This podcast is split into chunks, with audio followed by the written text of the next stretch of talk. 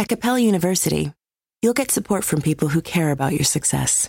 From before you enroll to after you graduate, pursue your goals knowing help is available when you need it. Imagine your future differently at capella dot e d u. Hi, my name is Lewis Howes, and welcome to the Daily Motivation Show.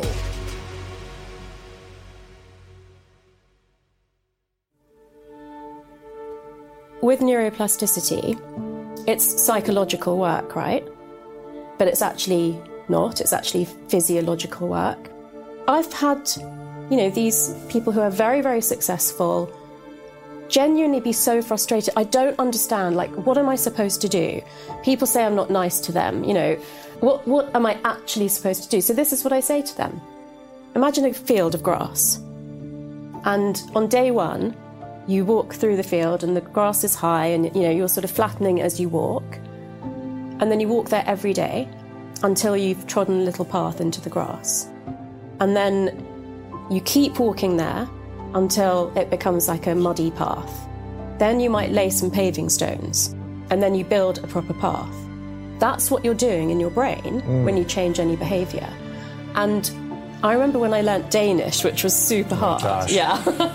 And I, you know, I've mentioned to you that I prefer to eat healthily, but I was literally taking like a can of Coke or like a bag of Maltesers to the, the Danish lessons. And it was ninety minutes. And a, by about an hour, I would feel so tired and so it's hungry. Exhausting, isn't it? Exhausting, yeah. So I did eight weeks of lessons. I then went to Denmark for summer holidays. And I came back and had a lesson. And at some point she said, "Okay, great, we're done for now, see you next week." And I was like, was that ninety minutes? So basically the ninety minutes had got, I hadn't got hungry, I hadn't got tired, I'd got through the lesson, and I realised I've gone past that tipping point of neuroplasticity. Mm-hmm. Acknowledging that it's physical work sometimes takes away that frustration that you think you should just be getting it and you're not. Because I don't think you would blame yourself in the same way if it was like a sport. You're building a pathway in your brain. You're not just thinking. Thinking doesn't happen without neuronal connections. Mm. So you're connecting neurons through synapses. Once you've made enough synapses and connections and maybe myelinated the pathway. So there's three physiological aspects to neuroplasticity. Myelination is literally just making a pathway a faster pathway.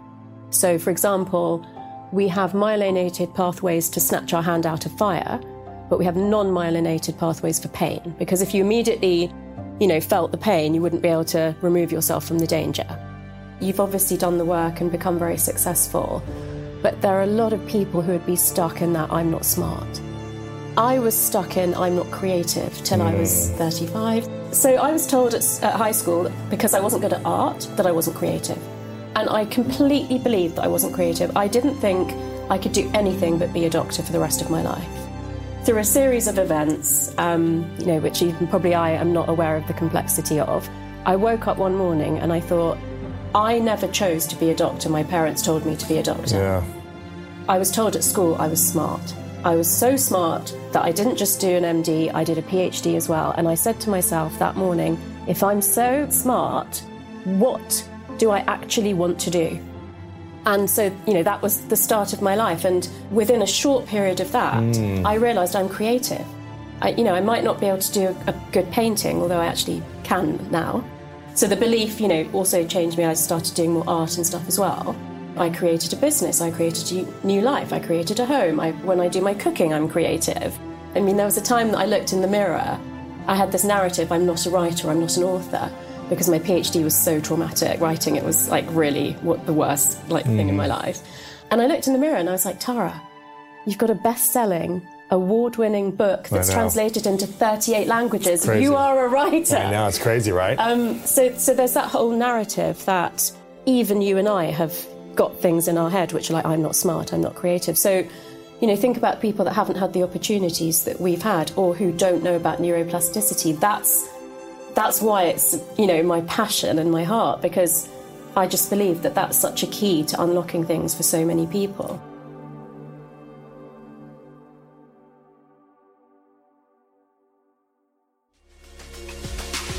I am so excited for you to finish the rest of your day strong.